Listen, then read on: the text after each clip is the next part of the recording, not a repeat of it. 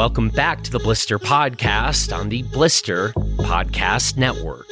I'm Jonathan Ellsworth, and you can check out everything we're doing and reviewing over at blisterreview.com.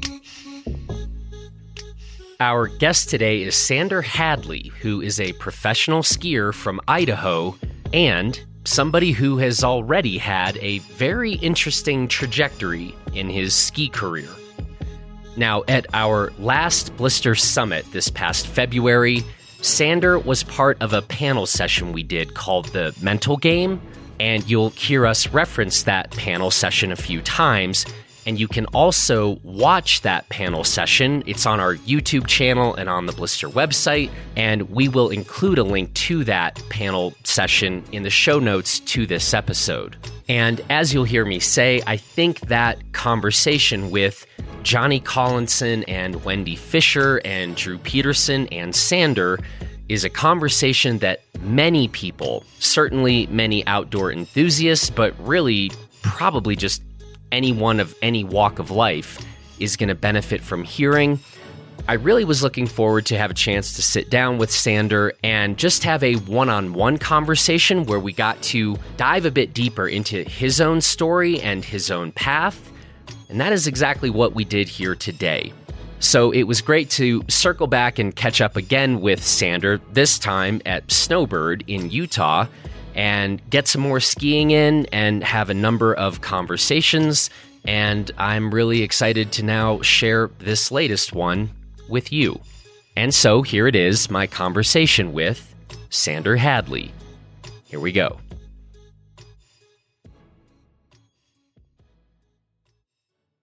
All right. Well, I am here at Snowbird with Sander Hadley.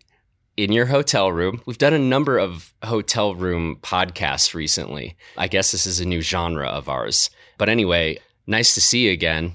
We've had a few different sort of conversations, recorded conversations, opportunities, but never just a one-on-one. So happy to be doing this. Me too. Thanks for having me. I'm nervous. We'll be gentle. The other thing that we've been talking about in the lead up to this conversation is like, well, we kind of want to have like a Blister podcast, right? Kind of not a gear conversation. But as I was telling you the other day, I was like, but I kind of really want to have a gear conversation too. And you, I think, reminded me like, well, Cody sort of blew apart the whole genre, the whole separation, right, of the Blister podcast and Gear 30.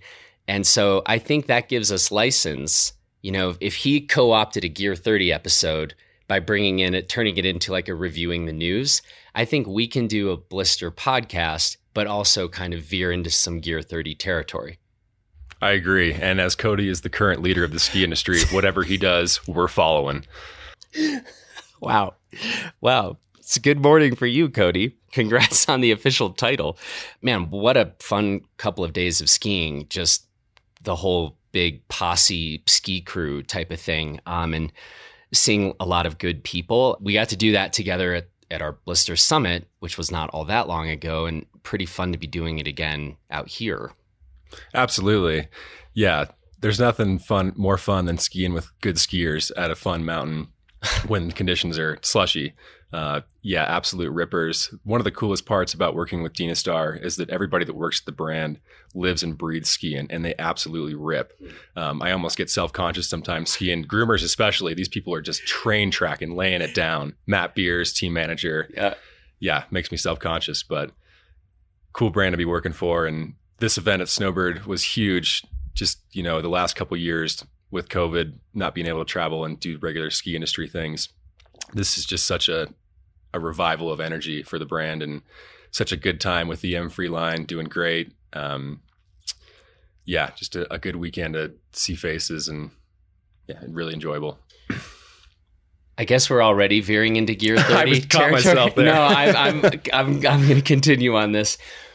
You and I have been talking quite a bit about the M-Free 108, which is the ski I think you spend like almost 100% of your time on. And we'll get into that more a bit later here, but are we at almost 100% or are we at 100%? This winter, it was definitely 100%. Yeah. From ski touring to riding chairlifts and being 6'2" tall, there's no better ski for me than the M-Free 108 and a 192. Mm-hmm. And I was mentioning to you that when we first got that ski to review it, we actually first got it in a 182. And we requested that length in part because we hear from, you know, just a number of people that it's like, there's not that many folks relative to the entire population of the ski world, skiing lengths over 190 centimeters. And so in the interest of trying to be like more universally applicable or something, we called in the 182, but that ski's pretty short, I think is a pretty safe takeaway. And I then had a number of friends in Crested Butte who started skiing the 192, I think actually at the Blister Summit year one. And this became like the thing. And now there's so many 192 centimeter M-Free 108s around CB. All of this is a long way of saying, so the last 2 days I've been skiing the 192 here at Snowbird. And I actually just wrote one of my friends who kind of, I think, started the 192 M-Free 108 charge back in CB. I was like, that ski in that length paired with this mountain is kind of perfect. It's like, this is chocolate and peanut butter kind of stuff. Sander's nodding vigorously, so I think he agrees with this. Absolutely. Yeah. Having that 192 platform, but with the rocker profile tip and tail, it skis probably more in the more 180 range. People suggest that we have another length in the higher 80s to complement them. But I would just say, like Jonathan, give it a try and see what happens. But the thing is, on that ski, you can't really just offer it, say, in a 186. You're going to have to start bringing down tip and tail rocker profiles. Like, so I think, yeah, what we're saying is sort of ignore the 192 if that seems just too long for what you want to use as kind of an everyday ski. Like, don't worry about that part of it, because I think with that length and that tip and tail rocker profile, this all kind of works pretty nicely. And if I'm saying, if you happen to be about my size or skis in the length I do, that 182 just feels pretty short, actually. So to just do a middle ground where you don't really start playing with tip and tail rocker heights, I don't think is going to work that well. So maybe just go with the 192 and scratch out the 192 if that makes you nervous. Yeah. And what's funny is that 192 actually measures out to about a 189. And with all skis, there's probably a 2 to 5 centimeter variance you'd probably see in Blister too.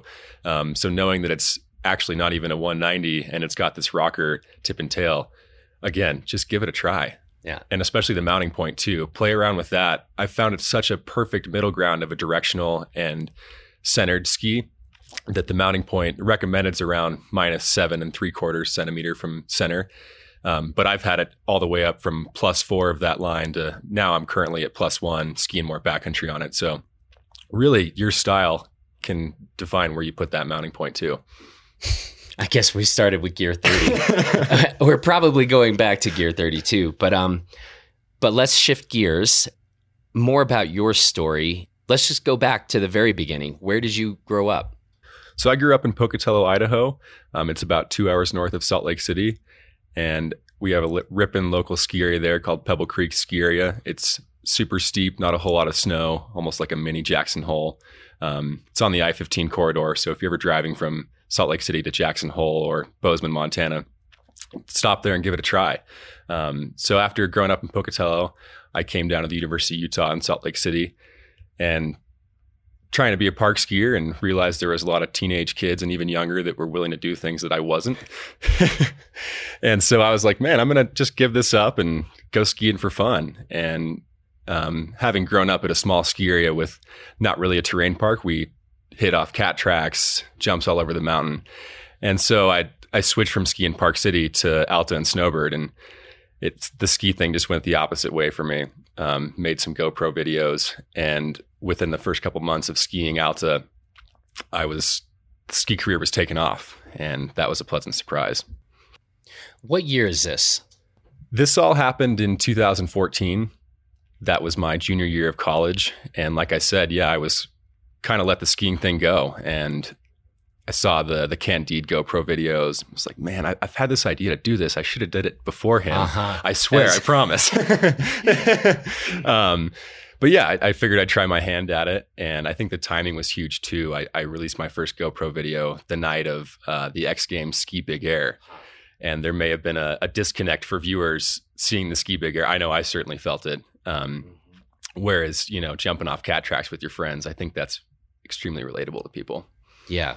Except, and I think you've maybe heard me say this by now, because I say this a lot. When probably that first edit of yours that I saw, my first thought was like, if the Incredible Hulk got on skis, this is what it would look like. I have never said this about any other skier ever.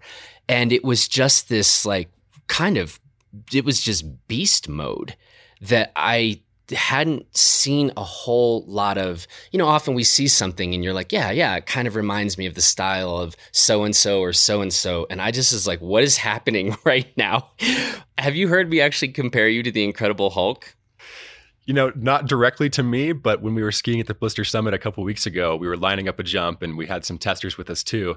And I hit the jump and I heard Jonathan describe, Sander, he's like the Incredible Hulk and he skis that way. And I was just like, I'm trying to be as humble as possible. So I don't like to have compliments and stuff. So thank you. Oh, okay. Well, I've made the comparison twice, actually. I don't know if you met our reviewer, Drew Kelly, at the summit. When it comes to carving, Drew bends a ski in wild ways that I think he only weighs like 165 pounds. And when you see him, we talk about Drew's like the best turn in Crested Butte, but it is the most powerful application of forces to a ski on firm snow. So I have admittedly used this, the Incredible Hulk analogy twice. You get it for the air. Drew Kelly gets it on the ground. And anyway, I just want to be clear here. Yeah, I mean, so this is, sorry for the Incredible Hulk departure, but I feel like I needed to at least tell you that because I talk about you a decent amount behind your back, and I felt like you should know this. So, I appreciate that, and I appreciate that it's positive. Yeah, it is positive. At least what you're telling me now. Yeah. Hulk smash edit was just sort of what it looked like coming out. And the other funny thing to me is that, man, that was only 2014. Like, I've lost all sense of time, but I would have assumed earlier than that. I'm right there with you, man. Obviously, the last 2 years, the whole timetable of life have been thrown off. So, yeah, it seems like it was yesterday at some points. And at other points, I'm like, wow, I've been a professional skier for almost 10 years now. What a blessing. I also, by the way, this morning went down to get coffee and, you know, Rachel Burks showed up. And so we enjoyed a coffee line together. She was actually telling me about 30 minutes ago about her first trip to Pebble Creek. Do you remember this? If it's the one she's talking about last winter, I do. Was this last winter? This was, yeah. Okay, I guess I wasn't quite sure when this happened. I thought this was a few years ago or something, but she was like, yeah, come on through. And she just said like chasing Sander on sort of his home turf. So this was last year? Yep. Okay. She said it was kind of amazing. I mean, she is my idol, man. Growing up, seeing her lay out backflips, like there's very few women that ski that aggressively. Men too. I mean, let's just bar none. She is one of the baddest skiers around. And getting to be on Dynastar with her is like a childhood dream. I get starstruck every time I see her. And of course, she's just the most open, inviting person ever. So that's an incredible compliment coming from her. I'm, of course, trying to show off in front of her whenever I can. Perfect. Yep, as you should. Side note for anyone who cares. Upcoming Blister podcast conversation with Rachel. If anybody listened to the one I did with her a while ago, it's a follow-up to that. So a little bit of a teaser there, but we're excited. So, more book and philosophy talk. Yes, exactly. So yeah. Okay, so I want to back up a little bit though from talking about Pebble Creek. You go to University of Utah, but Were you the kid that just started skiing when you were 2 years old? Was this your sort of your path in life? Absolutely. Yeah. My parents had me on skis at 2 years old and every weekend since. I mean, there was, my mother had a place in Sun Valley, Idaho too. And growing up, we would go there on the weekends. But the problem with that is we only got to ski on Saturday and then we'd have to come home on Sunday. And so, man, I sound so privileged, but at a point I was like, Mom, can I just stay home with Dad and go to Pebble Creek for 2 days every weekend? Mm-hmm. And so, yeah, that was always something to do as a family. Growing up, I played a lot of team sports, and the ski hill was such a disconnect where it was just full on enjoyment, no coach.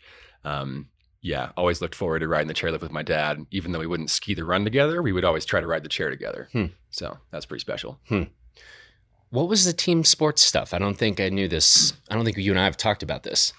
So sports are huge in my family. My grandfather actually played for the New York Yankees back in 1960 with Mickey Mantle, Roger Maris. Yeah, incredible. And then he went over to Japan and played baseball over there, was the first American voted in the Japanese All-Star game. Wow. So sports have been a big deal. My mother was a junior Olympian volleyball player, incredible athlete.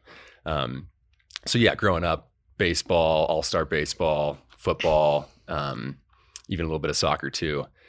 And so growing up, I was extremely competitive, still am. And that's kind of why I try to stay away from ski competitions and why skiing for me has always kind of been my thing. You know, people have been playing sports, team sports forever. And this skiing thing, especially at the time when I got into it in the mid 2000s, it was such an opportunity to do your own thing. And I thought that I could maybe do it, even though everybody growing up was, you know, you got to live in Park City, Utah to have a career and do this stuff. And in reality, I guess it worked out pretty well. Yeah. I mean, look at us. Here we are.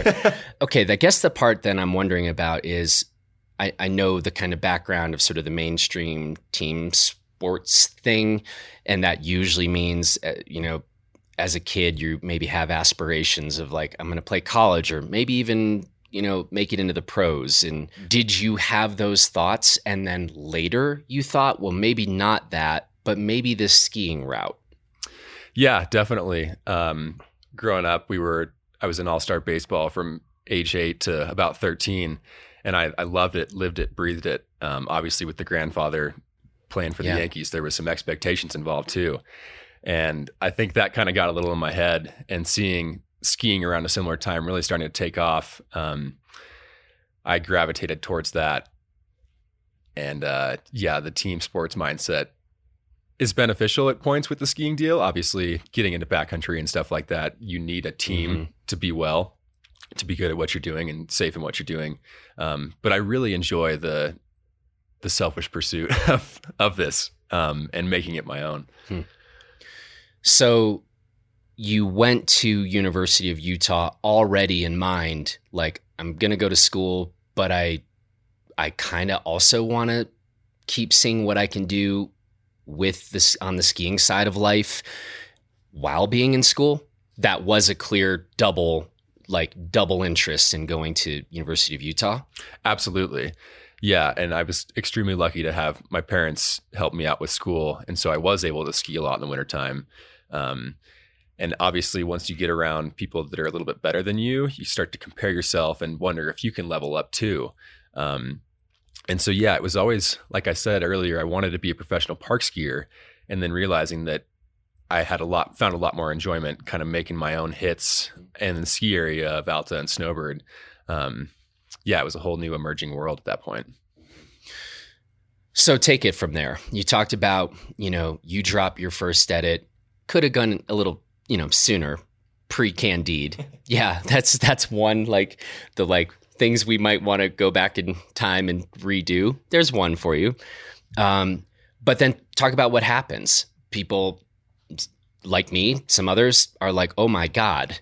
I think you probably got a few folks at least with that reaction. And then what? Yeah. So putting out this first GoPro video, I had just hit up Cody Townsend at Arcade Belts about a month before that and asked him for some free stuff. And he sent me a little handwritten letter and a couple belts. I was just like, here, man, wish you the best. And put out that GoPro edit. And I guess I I believe I tagged Arcade Belts, just like you do in social media, you know, spray, mm-hmm. tag all sponsors. mm-hmm. And so Cody actually ended up showing it to Scott Gaffney of MSP Films, and Gaffney had had this idea of wanting to do an inbounds resort segment for a few years. And so it just perfectly aligned. And I'll never forget hanging out with a close friend of mine and seeing my phone ring, and it was Cody Townsend's phone number. I didn't know his phone number, excuse me. I had him in my contacts, hadn't spoken to him before, but had him in my contacts somehow. And I see the phone ringing and I'm like, man, I can't answer this. And my buddy's like, you have to answer that call.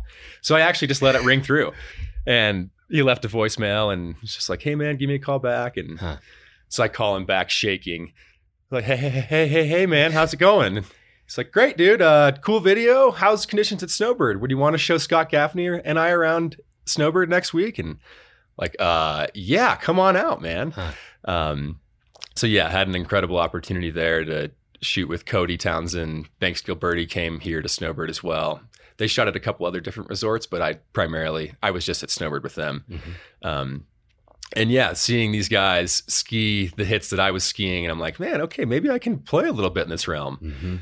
And yeah, things went well with the resort stuff. I did another edit later that year, and honestly, that Snowbird resort segment is still probably the thing I'm recognized most for. Mm-hmm. It's on Red Bull's YouTube now with around, I think, 8 or 9 million views. And funny, like we say, you know, 2014 seems like a decade ago, you know, almost, but I guess it's still relevant. And yeah, so from there, MSP was trying to get me on board, and with title sponsors, I'm not sure everybody knows how the ski movie game works, but you got to align your sponsors with who's putting money into the production companies. And at the time, Under Armour was their big title sponsor, and they went to Under Armour and was like, hey, you guys got this 3-year contract with us, and we'd really like to shoot with Sander Hadley. And yeah, I was able to get on Under Armour through Matchstick Productions. And yeah, then it was ready for the real deal tryout now. And they invited me on a trip to Golden Alpine Holidays with the MSP all-star team of Eric Hjorleifson, Michelle Parker, Marcus Etter, Tanner Rainville, Sean Jordan. I was like, man, all right, I've wanted to ski pillows my whole life, and it's time to go prove myself. And my father had passed away about 6 months before that, and I thought I was all good in mental space. And I went on that trip, and it was the most humbling experience of my life. Just fell down the pillows, was in the trees, just yelling and screaming and realizing that I'm not okay. And to do that in front of the idols is like, it was extremely embarrassing at the time, and still something that's a bit of point of contention with myself. But being that open with those people and talking with them later, they didn't have anything negative to say about me. They're just like, you were in a tough spot.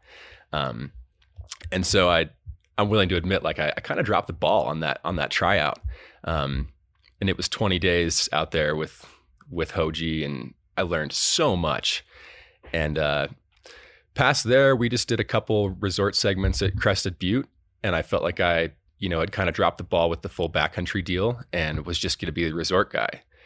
And, you know, to have a ski career is a dream anyways, but I had higher aspirations of wanting to continue into the backcountry.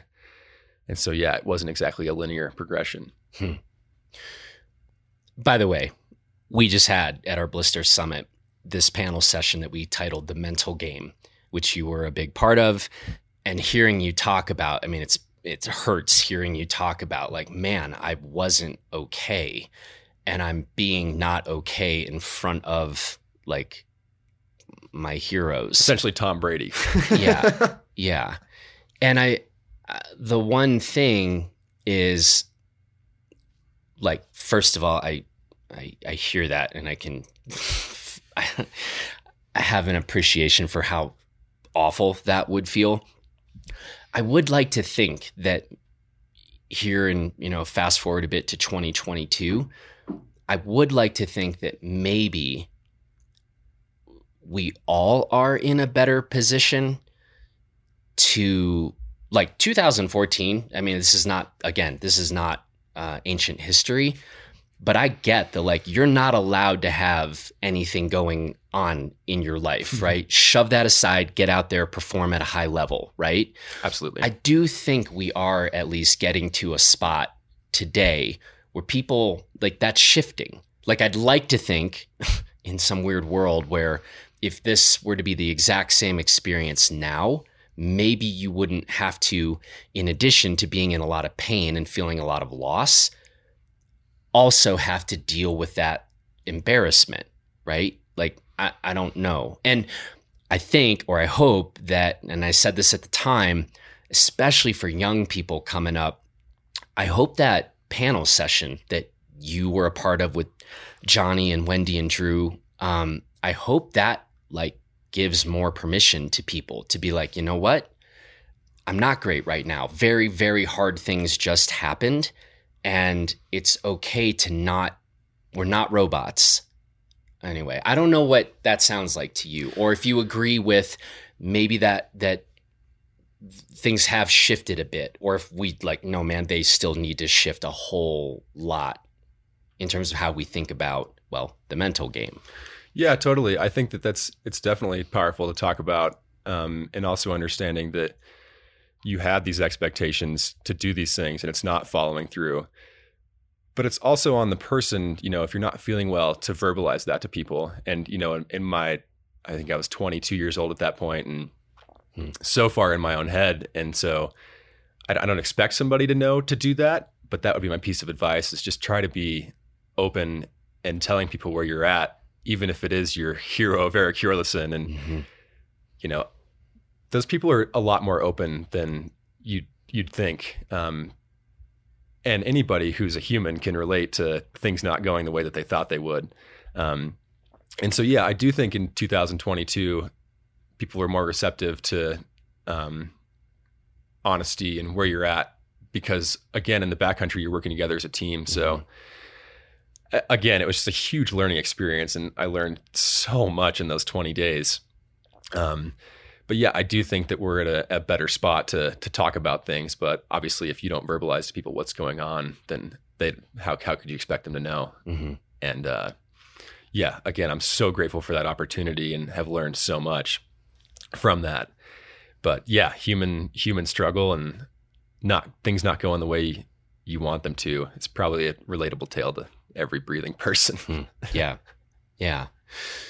So you were saying that you had those aspirations to, I don't know, in effect, be more of the backcountry skier. And then you said, you know, after that experience, you were kind of back to filming sort of inbound segments, being the inbounds guy. I guess that part I didn't know about your story, like when the interest really in the backcountry stuff grabbed a hold of you. This wasn't a year or two ago. This is pretty early on in your career. So yeah, I think the natural progression for people that they see for professional skiers is they make their way into the backcountry, they ski polos in British Columbia, then they make their way to Alaska. And if there's any sort of path, that's it. And so as an athlete, I realized that, you know, that is where you can have a lot longer career in the soft snow. And seeing Eric Hjorleifson, I'm not sure how old he is. I don't want to age you, Hoji, but you're probably 80. I think he's 80 now. Yeah. And still just killing it. After inventing the wheel in 100 AD. Yes. So yeah, the natural progression seems to be, you know, backcountry, pillows, Alaska. And so wanting that as an athlete in your early 20s, it's like, how could this not happen this way? And then, yeah, you kind of have some mess ups and back to Cody Townsend, just going to stroke this guy's ego some more because I know he needs it. He had a similar trajectory with his career. He kind of got a shot with, I believe it was MSP or maybe TGR early in his career, and kind of had a rough go too on a trip and didn't get an invite back for, I think, 7 to 10 years. And him being open about that is like incredible, because like, okay, it's not a linear progression and you can have some trial and error involved. As a professional skier, you just learn so much every winter, from how to hold your mental game to rope exercises and stuff. And so, I don't know, just admitting that you want to do this, but realizing it's going to take a lot more work than you thought. So it's interesting, maybe not that surprising actually, but I was going to say it's interesting that even so early in your career, you were thinking about longevity. You know, like that almost seems like maybe something first you're just in it. And then eventually, you know, in the second decade or something of a career, that's when you're like, how do I, you know, obviously you like your life, a lot of elements of it. You certainly are passionate about skiing. So how does one keep this going? But, and I guess it was just given that experience of the early trip, maybe that forced the issue, that question of longevity, brought that about, or that concern about, a bit sooner than it might otherwise have happened.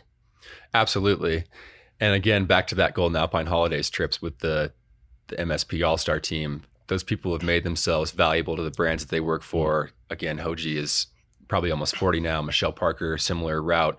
Yeah, the game of longevity, obviously doing the inbounds resort stuff, you take some hits and jumping into moguls and stuff is fun and all. But when you go touring for 20 straight days and hit soft snow, you realize that your body feels a lot better. Mm. And this is where you want to put things. This is where you want to make a career. You see, you know, the Chris Davenports, the Eric Hjorleifsons, Cody Townsend, they figured out a way to make themselves relevant. And also they figured out what their skills are and what they have to offer to people and the industry. All of those people are in incredible shape and also are incredibly intelligent and calculated. Mm-hmm. And not to stroke my own ego, but I feel like I've got the motivation, the fitness, and maybe a little bit of intelligence too, to realize that you need to be educated to do this stuff. And there's just so much more to it. And obviously with the rise of backcountry over the last decade, especially since the pandemic, this is kind of where the money is in the industry, where it may not have been 10 years ago, even. This is the path to longevity, in my opinion. Hmm. Let's talk a bit about the fitness side. Were you kind of always on the fitness program because of going back to like the team sports stuff? Or were you the kind of high school kid that's like, look, when you're 16, eat gummy bears all day, it doesn't matter, right? Type of stuff. Like when did the like, oh yeah, like turns out being fit also really good thing in terms of longevity? Yeah, definitely the team sports. And you see the people that are most successful are the ones that are prepared. And that goes into your mental game too. But understanding and seeing your peers doing what they do in the ski industry, you know, there's lots of pitfalls of substance and alcohol and other things like that. Realizing that if I took this a little more seriously and brought just a titch of professionalism to this, that I could probably go far. Thankfully, my father introduced me to road cycling when I was 19. And as a 19-year-old guy, there's probably nothing less cool than road biking. But when you start skiing again and your quads aren't burning and you're realizing you can go a little further and land on something you may not be able to land on without fitness and recovery, that I felt like that gave me an early edge over my peers. And seeing that edge, it just made me want to go even further. And now I'm to the point where I'm not even drinking alcohol. I'm a vegetarian, and I follow the Tom Brady's and how they're, you know, holding themselves accountable as an athlete and taking drastic steps in your life. Yeah, we commonly talk about the mental game in skiing, and if there's any way to mitigate that and prepare yourself, it's to be prepared. Yeah, and take it seriously. Yeah, it's funny. Going back to mainstream sports, like as a kid, when I was coming up, I actually started lifting really young, like in 7th grade. And I, not to say I knew what I was doing, but, you know, with the whole football, basketball stuff, that was kind of part of it. And when I, you know, started getting into skiing and looking around, I was like, wow, no pro skiers are talking about like training. It was like, well, I just like to ski and then ride my bike and that's all I do. And it was so wild to me because I would sort of look at like how regimented, you know, the specifically talking about strength training here, baseball players, football players, basketball players would be like on the weight room side. And it was like skiing was this like, no, that's not what we do. We kind of just party and then go do it. And then like get into wildly consequential situations, you know, but it's like fun and you just drink a bunch of beer and then go do your thing. And I was like, how does this work? And I do think we've seen a shift, certainly over the last decade, with just, yeah, a number of athletes, skiers, being like, look, if we're really going to do this at a high level, you better come into a season pretty strong and fit. And not to say everybody needs to be in the weight room if that's not your jam, but like it's changed. That's something that I think has really changed over the last, say, 10 to 15 years. Absolutely. And seeing the preparation, like you say, of the real, well, I don't want to say that we're not real athletes, but the ones that are making big money in team sports, you know, you see defensive ends and they're carrying chains with, you know, tires following them and stuff. And their careers don't last as long as skiers. That's right. And so figuring out a way to do that as a skier is everything. And like you say, over the last 10 years, you know, there might've been a fall magazine article about like, you know, here's a ski workout and there's a lot more that you need to do than just a couple burpees. Yeah. Yeah. To paint the whole picture, you got to take it seriously. So on the longevity side, I don't know how much you can say about this. We've had a couple of conversations. I think maybe we were riding the T-bar at Crested Butte together when we were talking a little bit about this, but I'm curious if you're willing or able to talk a little bit about, you know, where things are headed. You've talked a lot about the backcountry, but you, I know, have some thoughts about some things you'd like to see, maybe some things you want to do. Are we still too early to sort of talk at all about some of the projects, initiatives, et cetera, you have in mind? It's okay if you say we're too early. No, absolutely not. And I think the more I put off talking about that and putting the backcountry stuff at the forefront, the more I'm going to pigeonhole myself as being this resort guy. Yeah. And like I said, from even 8 years ago, seeing the path of longevity in the backcountry and realizing that I can take that similar skiing style of doing tricks off of hits in the ski resort to doing them in the natural realm of the backcountry. Yeah, it's tough. Having been the GoPro kid initially, I tried to shake that hard and not want to wear a GoPro for 4 or 5 years. But you also got to realize who's supporting you and what they're supporting you to do. But I think it's also important to have some future aspirations. So for example, with Dynastar, we've got this awesome M-Free line right now that just absolutely rips the resort. All the free ride kids are on it. You know, older people enjoy it, the way it skis. And I understand that it's my job to push that ski and show what it can do in the ski resort. And so I got to kind of play the hits at that point.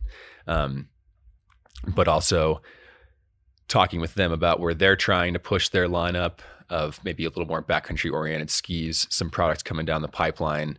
And I've just been trying to have an open dialogue with Nick Casagnoli, head of marketing, and Matt Beers, the team manager, being real with them about, you know, I want to push this into the backcountry and do we line up on that? And they're like, yes, we do actually have some products coming down the pipeline, a partnership with Protect Our Winters.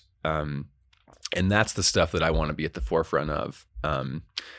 Connor Ryan, Sacred Stoke, he's been a great inspiration to the whole industry, but in particular myself, just with his blatant calls out of professional skiers and not taking the environmental action seriously. He kind of shook things up and was like, every skier should be an outdoor advocate. We talk about surfing. I've mentioned this before. Just about every surfer has a connection with the ocean and understands that they need to protect that. And the ocean's there all the time. This snow that we use to fly down these mountains is gone in the summertime. It's like complete magic. You look up at something in the summer and like, how does this even happen? And so understanding that it's not going to be around for that much longer. And we've already seen drastic shifts in the climate, the way the weather comes in or it doesn't come in. Yeah, I just think as professional skiers, we've got to be talking the talk and walking the walk, because we are extracting a resource here and we are making a living off of this. And if nobody else is going to speak up and protect it, if we don't speak up and protect it, then who else will? And so that's that goes into the whole me wanting to transition fully into backcountry, the connection to nature once you're out there, strictly doing foot-powered stuff. And I think that I have something to offer people that's entertaining that way and still be able to get a message across. I haven't asked you this question before. I have had a lot of conversations. I've talked about this on probably several podcasts we've done. But that whole thing about, I guess I'm circling back to the mental game here a little bit. That whole thing I talk about, you know, we do a lot of stuff at Blister. There's a lot of things in a given day that, you know, come onto my plate to deal with. But once you're dropping into a line, that is the time when sort of it all goes away. Everything goes away. And I don't meditate, you know, I don't sit in my house for 30 minutes or an hour or whatever, just still. It's dropping into the line, and I cannot overstate the mental significance, the break, the relief that is for me. Like, that is actually the meditation for me. I'm curious for you. You're nodding. I think it seems like you can relate to what I'm saying about that part where you're actually dropping in the line. We on the same page here? Absolutely. When you're just in the backcountry in general, like, I'm not sure that I feel that exact same way, like if I'm just on the skin track, but I wonder if that's the same for you, or how, like, from, again, thinking about the mental part of this, are you like, no, man, the minute I'm out and breaking trail or on a skin track, you kind of feel like you're in that sort of meditative point? Or does this make sense even? No, it totally does. And what's funny is I actually do meditate, try to do 5 minutes a day at least. I've seen a lot of benefits from yoga, but mainly the meditation side of things. Mm. And when you're sitting with your own thoughts, it's a little different than something demanding your full attention, but it still brings you to that clarity, and your mind isn't able to be occupied by other things.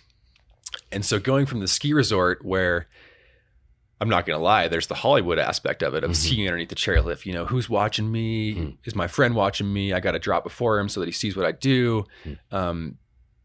There's probably more going on in the ski resort than in the backcountry. Like you say, once I'm out there, it's how am I staying safe? How am I, what's the snow like? I'm very focused in on what's going on out there. And it's enabled me to fall in love with skiing again, going from such an ego-charged resort of just flex, Hollywood, big backflips under the chairlift, who's watching me, to now being fully on my own out there and just doing what I want to do. Yeah, Matt Sturbins from Wonder, he and I were talking about this at the Blister Summit. It's enabled us to fall in love with skiing again, going into the backcountry and not fighting people in the lift line to ski the same run that you've skied 5,000 times. Don't get me wrong. I love to do that still, but I've realized that every day, in order to have a healthy approach with this, the backcountry has been a saving grace. Interesting. That's very interesting. And I was like, while you're talking, I'm like, maybe this is the difference at being, you know, let's say okay at skiing versus being really good at skiing, when you're like, oh, who's watching me on this? Whereas when I drop into a line that's like a little bit spicy or something, I'm just like, I need to be real focused on what I'm doing here. You might be at a level where it's like, yeah, it's not the skiing part, you know, like I got the line. Now it's like, who's watching or whatever. So maybe that's the difference. You should try being less good at skiing, Sander. You'll be able to reclaim this thing you seek. I was on a recent backcountry trip, and it was for a photo shoot. And one of the people that I work for, she was saying that she wants to bring the ethos of telling everybody that you ski with that you're a really good skier. Or, for example, ski touring, when somebody's faster than you, you can tell them ahead of time, like, you're really good at ski touring. You don't got to show me that, you know, just let this do the talking. And so that was the common joke. It's like, hey, you're really good at skiing. You don't need to show off. We were on a backcountry film shoot, so we didn't want anything to happen or anybody to get hurt. So, yeah, tell your friends that they're good at skiing, and they maybe won't do as sketchy as stuff. That's great. I want to hear a bit. I appreciated hearing your talk about working with Dynastar, and, you know, hearing that the brand is interested and open to making some moves along that sort of align with some of the moves you're trying to make. I want to ask you about Picture. Tell me a little bit about when this brand came onto your radar and what working with them has been like. Yeah. So I started working with Picture in the winter of 2019. I was actually headed to Japan on my first trip there, and the partnership with Under Armour, they pulled out of skiing a couple of years earlier, so I was without an outerwear sponsor. And I was asking Spencer Harkins from Pit Viper, who's one of my great friends. Hmm. Everybody in this industry is great friends with Harkins, but I promise we're real friends, man. But anyways, Spencer connected me with Mauro and Jesse, who run Campfire Collective, and they were looking to expand the North American athlete side of things with Picture. There had been kind of a mismatch of messaging, just like it's a pretty common tale with European-based brands trying to get the messaging over to North America. So they felt like they were in a good spot to start working with athletes. And what's funny is I was talking to a potential snowboard manufacturer, I'll leave them nameless for now, about building skis. And their ethos of the snowboarding was, it's all foot powered. It's all, you could probably guess who this is. I probably shouldn't be talking about this too much. We'll leave it at that. And so one of the deals with starting the relationship with Picture is like, hey, I'm going to start working for this snowboard brand and help them design the ski side of things. So I may have pulled a little bait and switch there on them. And things with Dynastar ended up working out. But anyways, Picture's ethos is pretty similar to other brands that are trying to push environmentalism, such as Patagonia, where from the beginning they've been about fighting climate change, using alternative materials in the manufacturing process and actually walking the walk. And so for me, that was a point where I was all in on the ski touring backcountry thing, and Picture aligned great with that. And it's been a motivator to continue down the path of being an activist and doing my own thing, because they do need help with getting the messaging across here in North America. And I think in Europe, people are much more open to the climate talk than they are in North America. I think North American consumers really want you to be talking the talk and, most importantly, walking the walk. You know, like, what changes are you making? You know, you can tell me to not ride my snowmobile, but then I see you in a helicopter in Alaska. It's like, okay, well, there's a little bit of a disconnect here. For me, the relationship with Picture has just been reassurance to keep following my own path and keep doing my own thing. And having their support to do that is huge. And I know we mentioned this before we started recording, maybe the difference in what sponsors are trying to do with like a Dynastar versus a Picture. Dynastar ethos right now obviously is very strong in the free ride, mechanized realm. You know, we talked about the M-Free, but also, you know, you're paid to do something, and I want to respect that, but also, like I say, keep moving forward. And so with the two different sponsors, I mentioned this to Jonathan before we started recording of, I don't know the key to success, but I know the key to failure is trying to please everybody. And so trying to play the snowmobile game or the helicopter game of these MSP athletes and what traditionally a good Dynastar athlete has been, you know, heavy sends and the free ride and stuff like that. Again, back to the communication thing, I try to just be as open as I can with the team managers and telling them where I'm at and making sure that we're aligning moving forward. And it sure seems like and this is maybe the like portion of the conversations, like advice to youth, like actually be a professional, you know, like, and I mean, when I say be a professional, everything other than the skiing, right?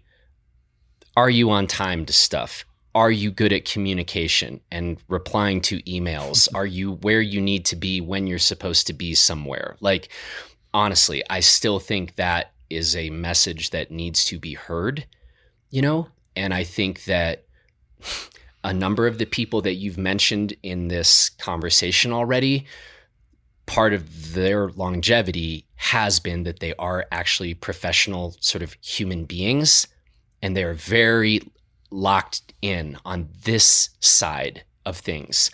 And I think that my suspicion here is, you know, when you are one of those people where the brands are like, this person is just super solid. And then when you're like, hey, I'm having these thoughts, I kind of want to move things in this direction, you probably are in a better or more likely position to actually pull that off. You know, if you're not a dumpster fire to work with. Absolutely. I'm sure people know that there are so many good skiers out there nowadays. And in order to separate yourself from that is exactly bring a level of professionalism and understanding your spot in the industry, what you're trying to do. Yeah, it's like you say, replying to emails, it seems so novel, but you leave those people on red. I think for some people, and myself included, there seems to be a disconnect between the real world, and I'm finger quoting here, and the ski world. Where in the ski world, you know, your craft's trying to be cheapened at every point, and you're willing to do things for not a whole lot of resources that you wouldn't normally do in a real job. And so treating it like a real job is very appreciated by the people that you work for.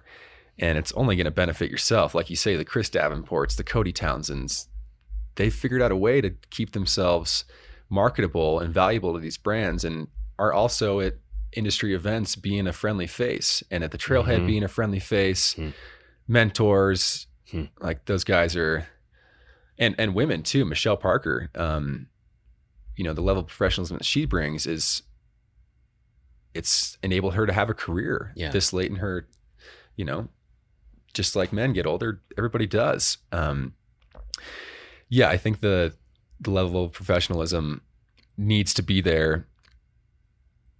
So like Jonathan said, if there's a message to young athletes I can give, it's to bring a little bit of professionalism to it and treat it like a real job. You know, you want to have a good relationship with your boss. You want them to trust you when other opportunities arise. You want to be the first person thought of. And I think one of the things people miss too is like being enjoyable to be around. And like you say, there's so much more than just the skiing. You got to be able to have conversations with people, be yourself most importantly, but yeah, there's plenty of good skiers out there. And it takes me back to mention this guy again, Cody Townsend. I think about 6 years ago at one of those MSP premieres, I was complaining to him about social media, a common tale of athletes. And he's like, man, you need to shift your perspective here a little bit, because you're such an incredible skier that should be easy. You know, these people that don't have the athletic feats that you have, they got to figure out a BS post of, you know, their body or whatever. And that's totally fine. You can figure out whatever you want to do and be successful. But as a good skier, it should be that much easier to do your job well, especially with social media. And so, yeah, kids, just hold yourself accountable. I think we shift back to gear 30. Sounds good. We said we were going to bring that M-Free 108 back. And I want to get some of your thoughts about boots and the rest. You have been touring. You are not on the light is right, or you have not yet been in your life on the light is right side of the spectrum. I think this is fair to say. Correct. Talk about sort of your just, are you literally on one setup all the time everywhere? Yes. Yeah, I'm totally on one setup all the time. And having shifted from different boots and different skis, I've realized the importance of knowing a setup and knowing how your body reacts to those things subconsciously. And so my whole thought process and ethos is I want to be able to enjoy the way down, and I don't ever want to be limited by the gear that I'm on, because I'm skiing for the enjoyment and the fun that it gives me. Almost in like a skateboarding sense of like, you want to be able to hit that jump or hit that thing. And so thankfully Cast and Look go together like chocolate and peanut butter on the ski. And it may be a 12 and a half pounds on each foot type of setup. But again, that personal fitness, and it's just like a heavy mountain bike. If you're riding that thing up, it's only going to make you better. And once you're going down, you're going to be glad you have that a little bit of mass. Bikes are a little different than skis, but we don't need to get in the weeds there. But yeah, my whole concern is the way down, mm-hmm. but also understanding that, you know, it needs to walk well. We've come a long way from the marker Duke frame binding that they used to make. The Cast, obviously the Tecto, anybody that's ever toured with one of those understands the physics of it and how much easier it is. And so being able to have something that's essentially bulletproof, I really have never had any trouble with the ski or the binding aside from blatant user error. Mm-hmm. I never want to be the weak link out there, but we're humans. That's going to happen eventually. But yeah, I like to be on one setup all the time. This 108 width where I'm skiing in the Western US, mainly Idaho, Utah, Wyoming, it just works so well, especially when it doesn't snow more than 6 inches a storm. Yeah. Yeah. By the way, I have to say, as a kind of ode to being on sort of the same gear all the time, yesterday, before I got in the afternoon back on the 192 M-Free 108, but in the morning I was on a prototype ski. The carving ski. Yeah. And I'm like, cool. I'm out with like, I don't know, a dozen pro skiers, you know, like, and everyone, it was super fun, but everyone is skiing like, you know, fast and hard on lines that I haven't skied some ever, and other lines I haven't skied in like a decade. And I'm like, cool, I have no idea what this ski does. Awesome. You know, it's like, yeah, I was like, this would be a really nice time to know exactly what your gear does. Yeah. Yeah. You can thank the hungry 20-year-olds that Matt Beers hooks up that are here with us this week that are just bringing the level to, we're just trying to match it. So anyway, but and I mean, this is something, it's part of our job. Like, we are often just switching through boots and skis and the rest. And man, there is something incredibly, people often ask, they're like, that's amazing. You get to test all this new stuff all the time. And you're like, yes, but there is something, like, I know what my own personal favorite stuff is. And to actually be able to just not think about your gear at all and just focus on whatever line you're skiing, or when you're in a new place, not really when you want to be like, what is this doing right now? Where I have no idea how hard this shovel is going to want to hook up right now. Anyway, that's my... No, totally. You want to be driving your own car over Red Mountain Pass, not your buddy's car every different day. Thank you. Sander gets me. See, Sander gets me. Okay, this said though, you've already said there maybe are some new skis, you know, in the works from Dynastar. You know this. You are eventually going to start... This will be a question posed as a strong statement, okay?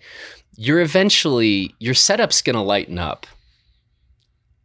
I don't know. I want to break. I just want to level with you. I want to make sure that there's not like delusion here. No, certainly not. And understanding that most of the time when I am skiing in the backcountry at my home ski area, I'm not doing rowdy stuff. I don't need all of the Cast, you know. We talk about the Jeremy Heitzes and stuff where those guys are making 4 turns down 3,000-foot faces. Like, I don't really do that every day. I'd like to think I do, but I don't. And just like when you get a lighter pair of running shoes or something, you're like, okay, maybe this could be a good thing. But again, you gotta change your skiing style a little bit. Mm-hmm. Spencer Harkins for Pit Viper is also a Dynastar athlete, and he's made the switch to the M Tour line this last year, and I went ski touring with him last weekend, and he talked about how he just has to be conscious of what he's on, but he really doesn't feel like it holds him back too much. So I guess for myself, it is going to require a bit of a mindset shift, but I am definitely open to it. I have skied pin bindings in the past, and I think there's good ones and there's not so good ones. As a Look athlete, I should probably stay in my lane and just talk about their Dynafit partnership that they're doing. You know, there's a lot of good brands though out there. ATK, the Free Raider thing with the free ride pad to kind of eliminate that heel wishy-washiness of tech bindings. I'm definitely open to it, but I think it's also important to match the binding, the boot, the ski. And I know that you have the same mindset of this. You don't want to overpower. And so for example, we've got the M-Free 108, which is an incredibly stout, strong ski. I'd be very hesitant to put a tech binding on that and try to ski that the way that I do with the Cast. So understanding that, you know, there's other products that pair better together, specifically the M Tour line. And we've got another ski coming down the pipeline that might be a little wider than that. That's where I'd feel comfortable putting a tech binding on there and don't have to ski it quite as consciously as a different setup. So yeah, I think just lining up that power transmission is important. Totally. Yeah. And this is a message. So we'll do another PSA on this. Is I want people to just understand the compromises that they're making, because again, there's too many people that are buying a tech binding and it's like, cool, now I only need one binding and that's sick. And I'm going to be inbounds on it and in the backcountry. And I still think as an industry, we need to do a good job, maybe a better job of just making sure that people understand, like, you don't get to ski the same way on all of this niche equipment. It all has its place, right? It all has its place, but it's up to us, the skier, to be like, cool, okay, these are the compromises I'm making today, and I need to change a style or ski more conservatively, et cetera, et cetera. So absolutely. And we were joking last night with fellow Dynastar athlete Forrest Coots about him having a wide, you called him the most versatile skier around because he hops from, you know, a super lightweight boot and the Pierre Menta ski touring ski, and then he hops onto the stoutest 140 boot and M-Free 108. There's definitely different tools for different jobs. We made the funny analogy of the golf clubs in the golf bag. Yes.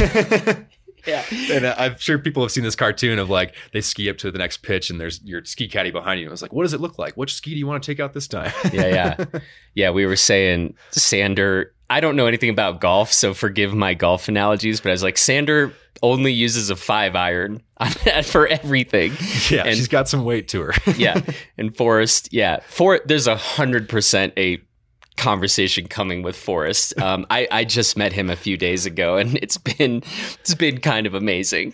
So those isolated ski mountaineers, man, they got some opinions. But that's been really fun. But yeah, Forrest, I literally have never met anyone in my life who rolls through absolute full ends of the spectrum on ski gear. So he wins. He currently, if there's somebody else out there, I look forward to meeting you, but like Forrest is it. And I've kind of met a lot of folks by this point in my life, in the ski game, but yeah, Forrest rolls through it all. I'll probably be there shortly with you, Forrest. Okay. Yeah, sorry about your budget, Dynastar. You're next. Well, listen, we should get going. We're probably going to go get on the mountain today. I don't know what conditions are going to be like. We've had soft 50-degree conditions the last 2 days, and now I think the phone's saying it's 10 degrees. Feels like 10 degrees outside currently.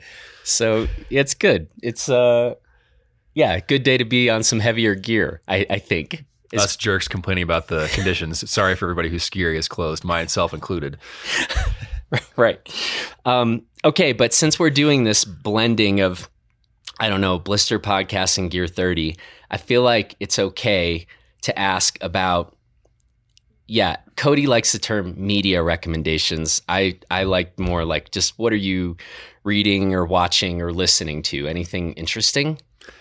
Yeah, totally. So trying to navigate this whole ski career thing is there's no guide to it. And realizing that there's lots of resources out there for just broader athletic pursuits has been a huge opening for me lately. A lot of self-help books, which I always thought were so corny and so cheesy. But when I was coming up as a professional skier, I told myself, like, I just want to be one of the 10 best skiers on the planet with no track of how to get there, no goal setting, nothing. So recently I got this book called The Mental Gym, which I'm sure if people listen to other podcasts, they hear about this a lot. But it's based on a guy who used to do mental coaching for like the Arizona Cardinals, the Arizona Diamondbacks as well. He was based in Phoenix, but it's so many different tales about goal setting and self-help as an athlete, not being in your own head, mental game. And man, it's just opened up opened up my life and realizing how self-deprecating I've been for the last 5 years, and realizing like, just get out of your own way, set some tangible goals and reassess them every once in a while. And that's how you're actually going to move forward. So yeah, big self-help book guy right now. Just finished up The Mental Gym, and now I'm starting one called The Gap and the Gain. And this is for people that are extremely self-motivated, where you're always judging yourself in the future, where in reality, you need to judge yourself based off of where you've been and the improvements that you're slowly making, which as highly motivated people, it's hard to see every day, especially in the ski world where a film comes out and you go from zero to hero in a day, and then it's kind of washes away in the next couple of days. So yeah, the self-help stuff has been incredibly powerful for me lately. But then I also think it's so important to just be able to disconnect from this athletic pursuit all the time. And that's what helps you come back clear-headed. So I really enjoy the crude cartoons that are on Netflix. The crude cartoons. Yeah, totally. Okay. I think it's called Human Resources, which is a Nick Kroll cartoon. And he did another one earlier that this is based off of, where it's all these children cartoons experiencing puberty and these hormone monsters, and any human can relate to this stuff. And so I really enjoy the crude disconnect at nighttime, and even Family Guy. You know, I just think it's so important to be laughing and enjoy this stuff, because being your own boss all the time, it's not always the most healthy self-talk and everything. So laugh a little. That's good. Laugh a little. I like it. Well, hey man, I'm glad we got to do this, and I've really appreciated our sort of conversations off mic. And it was so fun to have you at the Blister Summit and really like a part of that panel session, the mental game. I said it then, and I think I said it already earlier in this conversation. I just think that's going to really help a lot of people. And so I'm really grateful to you and Wendy and Johnny and Drew for your thoughts and your willingness to share in that conversation. So really appreciate kind of what you are bringing to our little ski world, and look forward to see where you keep moving with all of this. Thank you, Jonathan, and I appreciate Blister being willing to host conversations of substance, and also, just like I said, being able to laugh and go off the rails about, you guys talk about coffee and different cooking supplies and stuff like that, and just having Blister as a central thing that's willing to host more than just what is the ski like. Having gone to different ski tests and stuff, those Blister panels are again substance, and that's what's actually needs to push things forward in this industry. Yeah, you guys are doing good things. So thanks for hosting. Yeah, well, appreciate it, man, and let's go ski. Sounds good. Well, that's it for this edition of the Blister Podcast. I want to say thanks to Sander for the conversation. Thanks to Taylor Ahern for producing this episode. And now it's time to go get back on snow and actually go ski some prototypes that we are really, really excited about. So that's what we're going to do. Have a great day, everybody, and we will catch you later this week.